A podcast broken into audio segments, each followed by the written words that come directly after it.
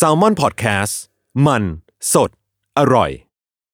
When you need mealtime inspiration, it's worth shopping Kroger, where you'll find over 30,000 mouth-watering choices that excite your inner foodie. And no matter what tasty choice you make, you'll enjoy our everyday low prices, plus extra ways to save, like digital coupons worth over $600 each week. You can also save up to $1 off per gallon at the pump with fuel points. More savings and more inspiring flavors make shopping Kroger worth it every time. Kroger, fresh for everyone. Fuel restrictions apply. Another day is here, and you're ready for it. What to wear? Check. Breakfast, lunch, and dinner? Check. Planning for what's next and how to save for it? That's where Bank of America can help. For your financial to-dos, Bank of America has experts ready to help get you closer to your goals. Get started at one of our local financial centers or 24-7 in our mobile banking app. Find a location near you at bankofamerica.com slash talk to us. What would you like the power to do? Mobile banking requires downloading the app and is only available for select devices. Message and data rates may apply. Bank of America and a member FDIC.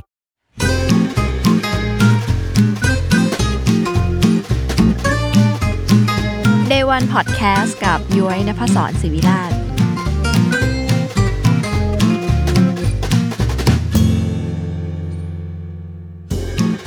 สวัสดีค่ะ กลับมาพบกับ Day One Podcast เพราะ Business ไม่ได้สร้างเสร็จภายในวันดีนะคะ รายการที่หยิบเรื่องต้นทางของแพชชั่น การเติบโตของคนของธุรกิจของแบรนด์มาเล่าให้คุณฟัง กับย้อยนภศรศิวิราช คณะบรรณาธิการจากสำนักพิมพ์แซลมอน แฟนตัวยงที่รักกันเล่าเรื่องธุรกิจที่ดีค่ะ ซึ่งเราพบกันทุกวันพุธที่ s ซ l m o n Podcast แบบนี้เช่นเคยนะคะ ในวาระที่โรงภาพยนตร์นะคะกลับมาเปิดให้บริการแล้วเนี่ย คิดว่าหลาย ๆ คนคงได้กลับไปที่โรงภาพยนตร์กันบ้างแล้วเนาะส่วนใครที่ยังรอหนังดีๆ ซึ่งเข้าคิวรอฉายอยู่ก็อย่าลืมจดวันและรอไปอุดหนุนกันนะคะ จะว่าไปเนี่ย แม้หลายเดือนที่เราเสพความบันเทิงผ่านสตรีมมิ่งหลายๆเจ้าเนี่ยก็ต้องยอมรับโดยดีนะว่าบางทีสตรีมมิ่งเนี่ยก็มีสิ่งที่เขาให้ไม่ได้นะคะสตรีมมิ่งเนี่ยทำให้เรากลายเป็นเจ้าของเวลาเนาะคิดจัดการกับสิ่งที่อยากทำได้เอง ขณะที่เวลาเราไปดูหนังในโรงภาพยนตร์นะคะ เราจะพอสหรือหยุดมันไว้เพื่อไปทำอย่างอื่นเนี่ยไม่ได้ ถ้าพลาดแล้วก็คือพลาดเลยนะคะ แต่ก็น่าเศร้าเหมือนกันนะคะ ที่รู้ว่า โรงภาพยนตร์ บางแห่งเนี่ยถือโอกาสนี้ในการขึ้นราคาตั๋วชมเนาะเพียงเพราะว่าหนังบางเรื่องเนี่ยมีความยาวมากกว่ามาตรฐานนะคะทำให้โอกาสของรอบฉายเนี่ยน้อยลง จนต้องผลักภาระให้เราคนดูนะคะ แต่ถึงอย่างนั้นนะคะก็ยังมีโรงภาพยนตร์ทางเลือกดีๆ อยู่บ้างนะที่เข้าใจคนรักหนังอย่างพวกเรานะคะ แล้วก็เลือกสรรเปิดพื้นที่ฉายหนังคุณภาพ เปิดโลกให้คนดูตัวเล็กๆ อย่างเราเนี่ยที่นับวันเนี่ยทางเลือกในชีวิตมันก็น้อยลงไปทุกทีเนาะ ย้อยขอใช้พื้นที่นี้นะคะ เป็นกระบอกเสียงให้คุณผู้ฟังที่พอจะกำลังมีฐานะ หรือว่าเห็นคุณค่าของกิจการเล็กๆ ที่ตั้งใจเนี่ย ลุกขึ้นมาสนับสนุนกันในทางที่เราทำได้กันเถอะนะคะ Day One Podcast ตอนนี้ค่ะย้อยจะพาไปพบกับพี่หมูสุภาพนะคะ แห่ง Dog Cup and Pub โรงหนัง คาเฟ่แล้วก็พื้นที่รวมตัวของคนรักหนังนะคะ ซึ่งตั้งอยู่บนชั้น 2 ของอาคาร Wolfpack เนาะที่สาราแดงซอยหนึ่งค่ะ ต้องบอกก่อนว่า ชื่อของพี่หมูแล้วก็พี่ธิดาผลิตผลการพิมพ์เนี่ยเป็นผู้ร่วมก่อตั้ง Dog Cup and Pub นี้ขึ้นมานะคะเป็นที่รู้จักในหมู่ของคนรักหนังมายาวนานและ เรียกว่าเป็นบุคคลที่มีคุณโปการต่อคอหนังเลยก็ว่าได้นะคะ ทั้งก่อตั้งนิตยสารหนังที่ชื่อว่า Bioscope เนาะแล้วก็ก่อตั้งค่ายจัดจำหน่ายหนังทั้งเลือกอย่าง Documentary Club นะคะหรือว่าที่เรียกสั้นๆว่า Dog Club นะคะที่อยากชวนคิดก็คือว่า การลุกขึ้นมาส่งเสริมวัฒนธรรมการดูหนัง ตั้งแต่ทำนิตยสารหนัง เป็นค่ายหนังนำเข้า เป็นผู้จัดจำหน่ายหนังจนมาถึงทำโรงหนังอะค่ะสิ่งนี้มันสำคัญยังไง หรือทำทำไมนะคะ เพราะว่าแม้ว่าใครจะหมดหวังหรือว่าท้อถอยไปตามๆกันแล้วกับอุตสาหกรรมบันเทิงบ้านเราในบ้านเมืองเรานะคะ แต่พี่หมูและพี่ธิดาเนี่ยก็ยังไม่หยุดที่จะทำค่ะ พี่หมูก็บอกว่า เขาเนี่ยเลือกแล้วว่าจะทำงานอยู่ในวงการนี้นะคะ แล้วเมื่อเลือกแล้วเนี่ยก็อยากจะมีชีวิตรอดอยู่ในวงการให้ได้เนาะซึ่งสิ่งที่ทำให้รอดไปได้มันคือความมั่นคงบางอย่างอะคะ่ะถ้าไม่มีวงการหนัง ไม่มีคนสนใจดูหนัง ค่ายหนังหรือว่าโรงหนังเนี่ยก็อยู่ไม่ได้เนาะ แล้วอะไรคะคือสิ่งที่เราพอจะทำได้ พี่หมูก็ตั้งคำถามจากสิ่งนี้ค่ะ ทั้งสองคนนะคะ ทั้งพี่หมูและพี่ธิดาเนี่ยเริ่มต้นจากการทำหนังสือทำมือนะคะ ที่เล่าเรื่องหนังนอกกระแส ตอนนั้นเป็นความถี่ฉบับแบบ 2 เดือนครั้งอะนะคะ ค่อยๆเจอกับกลุ่มผู้อ่านทีละนิดทีละนิด วันหนึงก็ขยับขยายเป็นนิตยสารหนังค่ะ ที่เลือกทำคอนเทนต์หนังในแบบที่อยากจะเล่า เช่นเดียวกันกับ โรงหนังแบบนี้นะคะ พื้นที่ฉายหนังแบบนี้เนี่ยพี่หมูและพี่ธิดาเขาเห็นว่ายังไม่เคยมีใครทำสักทีนะคะ ซึ่งในฐานะที่อยู่ตรงนี้เนี่ยพี่หมูเขาก็คอยกระตุ้นหรือว่าเสนอไอเดียธุรกิจให้คนอื่นๆ อยู่ตลอดเวลา มันเคยเกือบๆที่จะเกิดขึ้นค่ะ แต่ว่ามันก็ไม่เกิดขึ้นเสียทีนะคะ อาจจะเป็นเพราะว่ามันไม่ใช่สิ่งที่อยู่ในกระแสหลัก หรือว่าทำเงินทำรายได้มหาศาล จนกลายเป็นเรื่องที่คาใจมาโดยตลอดค่ะ แต่ก็ จะทำเองเนี่ยพวกเขาก็รู้ว่ามันยาก ที่บอกว่ามันยากเนี่ยเพราะว่าธุรกิจโรงภาพยนตร์นะคะไม่ใช่ธุรกิจเพื่อความบันเทิงนะคะแต่เป็นธุรกิจอสังหาริมทรัพย์เนาะที่หารายได้จากการปล่อยเช่าพื้นที่ค่ะ โดยมีภาพยนตร์เนี่ยเป็นเครื่องมือหนึ่งที่ดึงคนเข้ามา กลับมาที่เรื่องนี้ค่ะ พี่หมูบอกว่าไม่เคยมีพื้นที่แบบนี้มาก่อน ที่ที่แบบนี้คือแบบไหน จริงๆเนี่ยถ้าใครเป็นคอหนังก็จะรู้นะว่า เดิมทีเนี่ยมันมีทั้ง BKKSR นะคะหรือว่าย่อมาจาก Bangkok Screening Room เนาะเป็นแห่งเดิมก่อนก่อนที่ Doc Club เนี่ยเขาจะเข้ามารีโนเวทพื้นที่ แล้วก็ดำเนินการบริหารกิจการต่อเนี่ยหรือว่าแม้แต่จะมีเฮาส์ที่สามย่านแล้วเนี่ยแต่ก็เป็นโรงภาพยนตร์ทางเลือกที่ฉายหนังนอกกระแส แต่ก็ถึงแม้จะมีเหล่านี้อยู่แล้วนะคะ ก็ไม่เหมือนพื้นที่ฉายหนังในรูปแบบที่พี่หมูและพี่ธิดาเนี่ยอยากจะให้มันเป็น ซึ่งโรงหนังเนี่ยเป็นเพียงองค์ประกอบหนึ่ง จริง ๆ มันคือพื้นที่สำหรับ art and culture ค่ะ พี่หมูบอกว่าสิ่งนี้มันสำคัญกับการดูหนัง เพราะว่ามันคือการพูดคุยที่ทำให้ต่อยอดไปได้เยอะมาก เปรียบเหมือนกับสภากาแฟค่ะ จริง ๆ เราอ่านหนังสือพิมพ์อยู่ที่บ้านก็ได้เนาะแต่ว่าคนก็ยังไปเปิดอ่านหนังสือกันที่นั่นค่ะ เพราะว่าอะไรเพราะว่านึกภาพตามเนาะเวลาราวางหนังสือพิมพ์ปุ๊บเราก็อยากจะคุยต่อ ทุกคนได้มาคุยกันในประเด็นที่มันสดสดๆร้อนๆแบบนั้นน่ะนะคะการดูหนังก็คล้าย ๆกันค่ะ เหมือนเวลาเราสนใจอะไรในอินเทอร์เน็ตนะคะ แล้วเราก็แชร์เพื่อน ถามเพื่อนว่าเห็นอันนี้หรือยัง หรือมีความเห็นต่อเรื่องนี้แบบไหน นี่คือบรรยากาศที่เขาอยากให้มันเกิดขึ้นนะคะไม่ใช่ว่าดูหนังเสร็จแล้วก็ไปช้อปปิ้งไปหาอะไรกินกว่าจะกลับถึงบ้านสิ่งที่ต้องการบอกเล่ามันก็หายไปแล้วค่ะ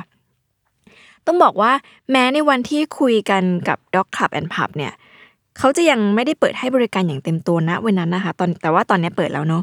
แต่เราก็ยังสนใจอยู่ดีค่ะว่า อะไรคือสิ่งที่พี่หมูและชาวคณะเนี่ยตั้งใจจะทำตั้งแต่ในเดวัน ไปฟังกันค่ะเดวันของ Dog Club and Pub นะคะ เริ่มจาก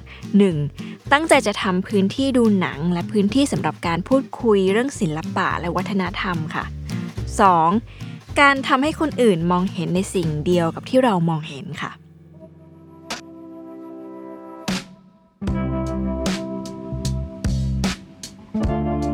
ไปที่เรื่องแรกนะคะ การสร้างพื้นที่ดูหนัง พี่หมูเนี่ยต้องบอกว่าเขาว่าเติบโตมากับพื้นที่ดูหนังเลยค่ะเขาเล่าว่าเมื่อก่อนเนี่ยตามสถาบันวัฒนธรรมนะคะต่างๆเนี่ยเขาจะจัดฉายหนังสลับเวียนกันไปเนี่ยตลอด 6 วันในสัปดาห์นะคะอย่างเช่น วันจันทร์ไปดูหนังที่อาริยันส์นะคะเอ่อซึ่งเมื่อก่อนมันอยู่ตรงสาทรเนาะวันอังคารไปดูที่ปิติคาซิลค่ะที่สยาม วันพุธไปดูที่สถาบันเกอเท่นะคะซึ่งก่อนหน้านี้อยู่ที่ถนนพระอาทิตย์ แล้วก็ตอนนี้อยู่ที่งามดูพรี วันพฤหัสก็ไปดูที่ AUA ค่ะเอ่อวันศุกร์มีที่หอภาพยนตร์นะคะ ซึ่งจริงๆเนี่ยก็ยังมีเอ่อ Japan Foundation วันศุกร์เนี่ยจริงๆเขามีหลายที่ด้วย ส่วนวันเสาร์เป็นวันหยุด นอกจากไปดูหนังเนี่ยมันคือการไปเจอเพื่อนที่ชอบแบบเดียวกันค่ะ ซึ่งดูรู้เรื่องบ้างหลับบ้าง แต่การพูดคุยหลังฉายหนังเนี่ยทำให้เราเข้าใจเรื่องบางเรื่องเปลี่ยนไปพอพี่หมูมาทำงานนิตยสารหนังเต็มตัวค่ะ เวลามีหนังรอบสื่อเนี่ยเขาก็เล่าว่าก็จะมีการกลับมาคุยกันต่อที่ออฟฟิศถึงตีสองตีสามอะไรบรรยากาศเหล่านี้แหละค่ะที่มันสำคัญมากนะคะพี่หมูบอกว่าการพูดคุยกันเนี่ยเป็นเรื่องสำคัญมากๆกับการดูหนัง แล้วเขาก็ย้ำเสมอค่ะว่า หนังเนี่ยมันไม่ได้เป็นแค่หนัง แต่มันเป็นประตูที่พาไปเจอเรื่องอื่นๆ ยกตัวอย่างเช่น เรื่อง Burning นะคะไม่รู้ว่าทุกคนเคยดูไหมเป็นภาพยนตร์เกาหลีนะคะที่แสดงโดย นักแสดงชื่อดังมากมายค่ะ จริงๆ Burning เนี่ยอาจจะมีคนมาดู เพราะว่าเป็นหนังที่สร้างจากนิยายของมุราคามินะคะ หรือว่ามีคนมาดู เพราะว่าดารานำจะมองให้เป็นเรื่องของบันเทิงเกาหลีก็ได้ หรือว่าเรื่องชิงรักหักสวัสดก็ได้ หรือจะมองว่าหนังกำลังพูดถึงสังคมเกาหลี หรือเรื่องความเหลื่อมล้ำก็เป็นได้ค่ะ หรือแม้แต่หนังสารคดีเรื่อง Oasis Super Sonic นะคะ พี่หมูบอกว่า มีตอนหนึ่งค่ะ ซึ่งจริงๆเนี่ยแทรกอยู่ในหนังเป็นระยะระยะอยู่แล้วเนาะเป็นตอนที่พูดถึงโนค่ะ ที่ตกงานแล้วก็กินเงินประกันสังคมเนาะโนเนี่ยเขาใช้เงินนั้นกับการซื้อแผ่นซีดีมาฟังค่ะ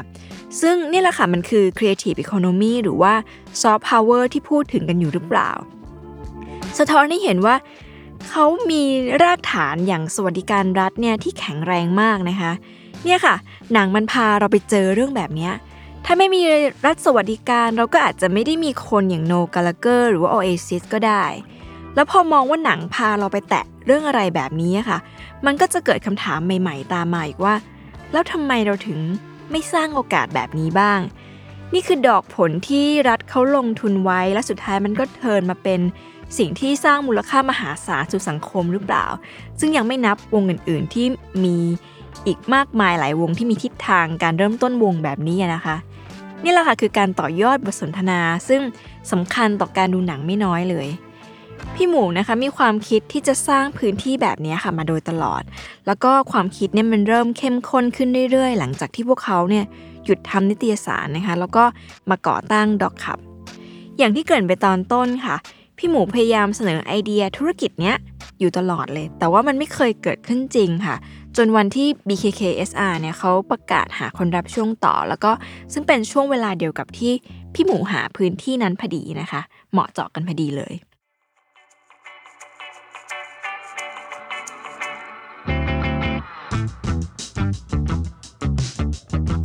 พอเยอะถามถึงว่า จริงๆ สิ่งแรกที่เขาเริ่มทำเมื่อรู้ว่าจะทำโรงภาพยนตร์ของตัวเองคืออะไรนะคะ เขาบอกว่าเขาเริ่มจากการหาพื้นที่ก่อน หาพื้นที่เพื่อสร้างพื้นที่นะคะ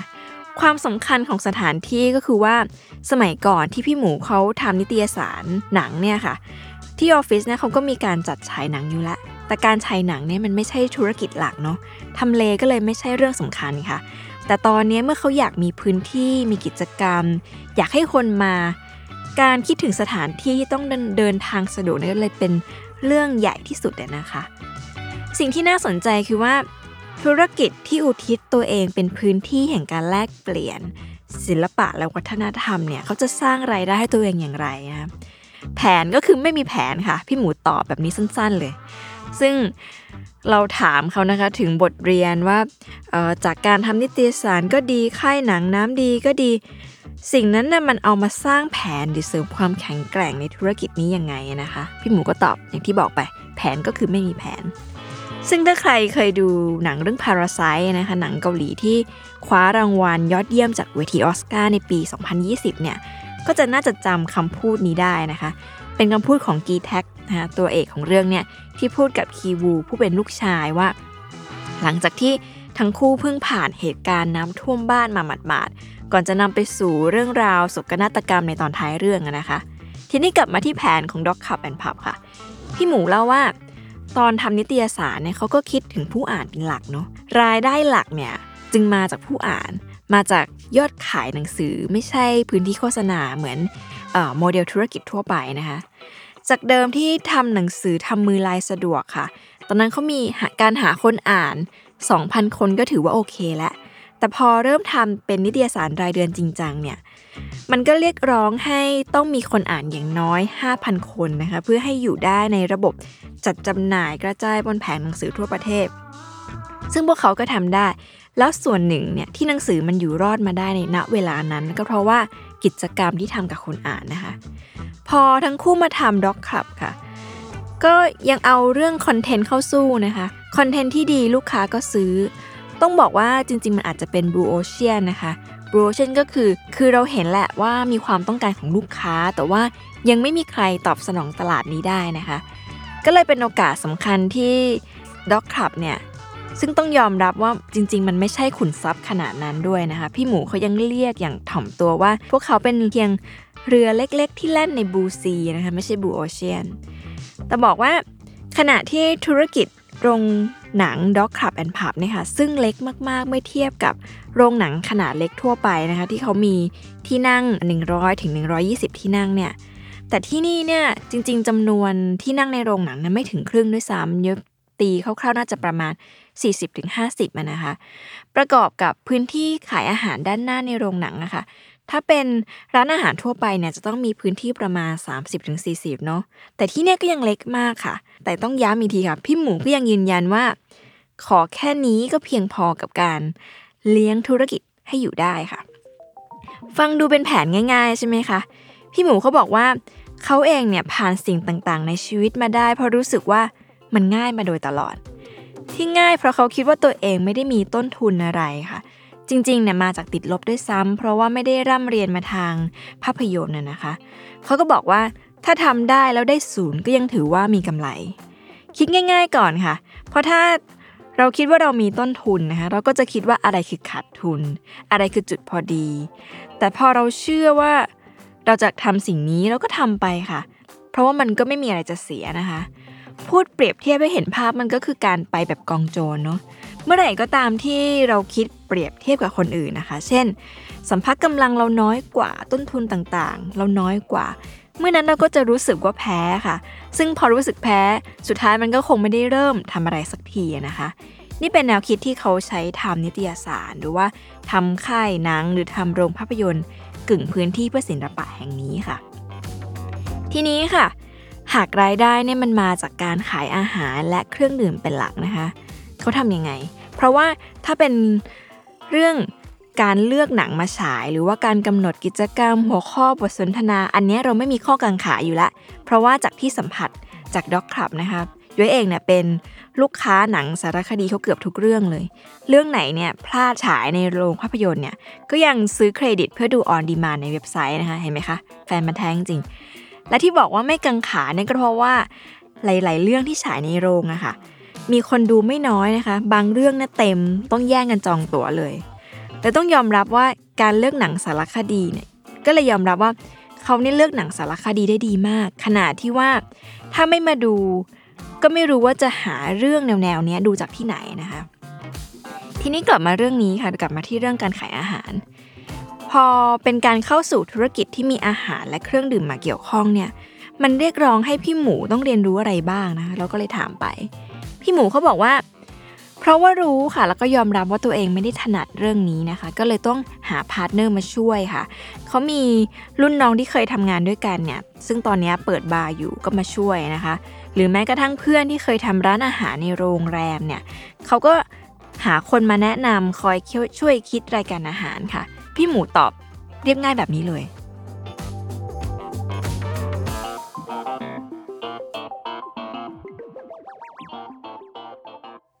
มาที่ข้อ 2 ค่ะ สิ่งที่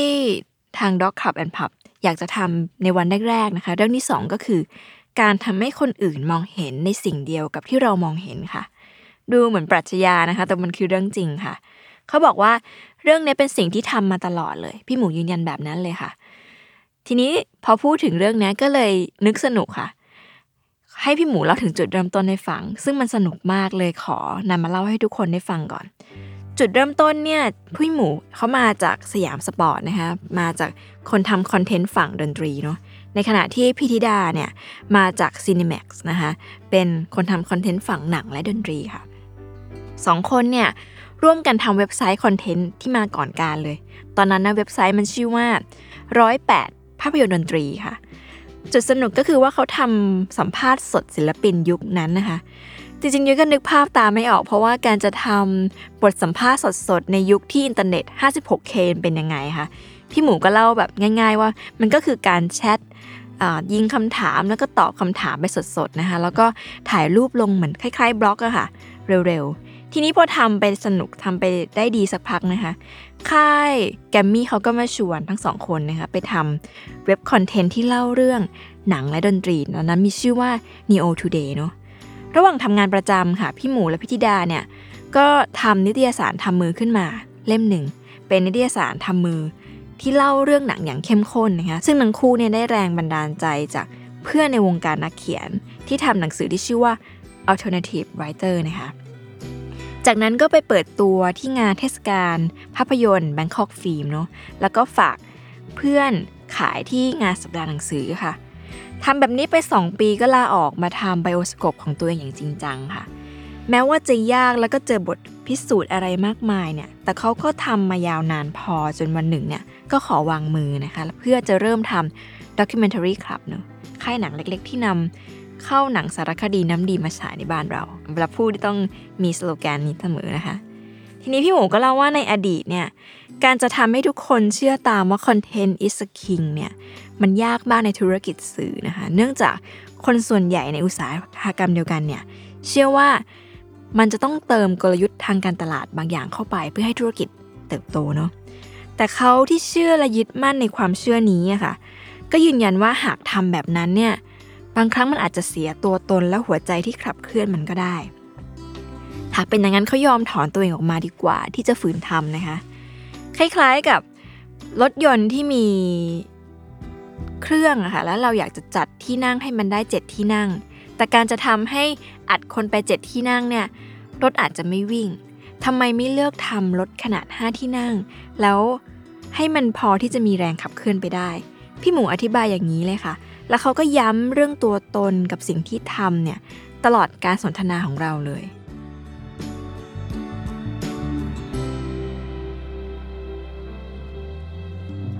ทีนี้มาถึงจุดสรุป Day 1ของ Dog Cup and Pub นะคะ เริ่มจาก 1. ตั้งใจทำพื้นที่ดูหนัง และพื้นที่สำหรับการพูดคุยเรื่องศิลปะและวัฒนธรรม เพิ่มเติมนิดนึงค่ะเกี่ยวกับการสร้างพื้นที่ พี่หมูย้ำว่า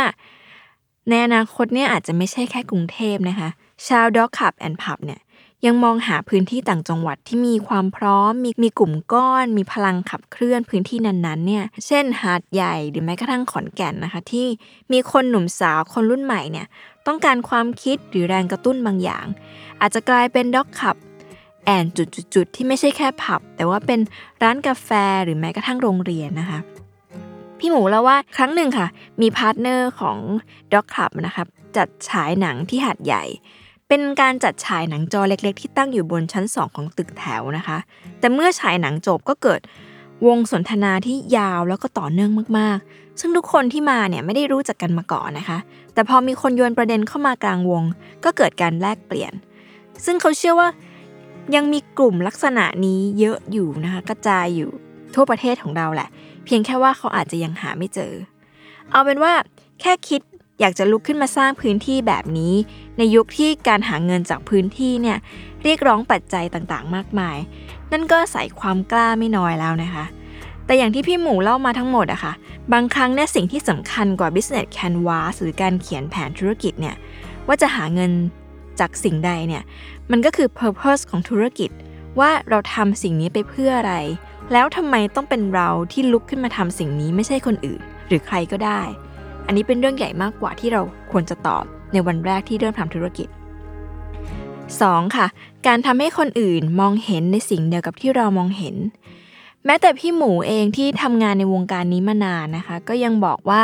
มันยากจะสรุปได้นะคะ ในวันนี้ว่าสิ่งที่เชื่อสิ่งที่ทำหรือคิดว่าจะทำเพื่อสร้างบรรยากาศแล้ววัฒนธรรมการดูหนังเนี่ย ในแบบที่ควรจะเป็นเพื่อจะส่งเสริมและต่อยอดเรื่องราวความเข้าใจอันไม่สิ้นสุดเนี่ยมันเป็นเรื่องที่เวิร์กหรือเปล่าในบ้านเรา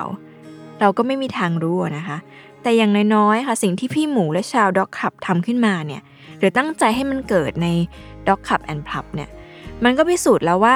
บ้านเมืองเราอะค่ะจำเป็นจะต้องมีพื้นที่แบบนี้มากแค่ไหน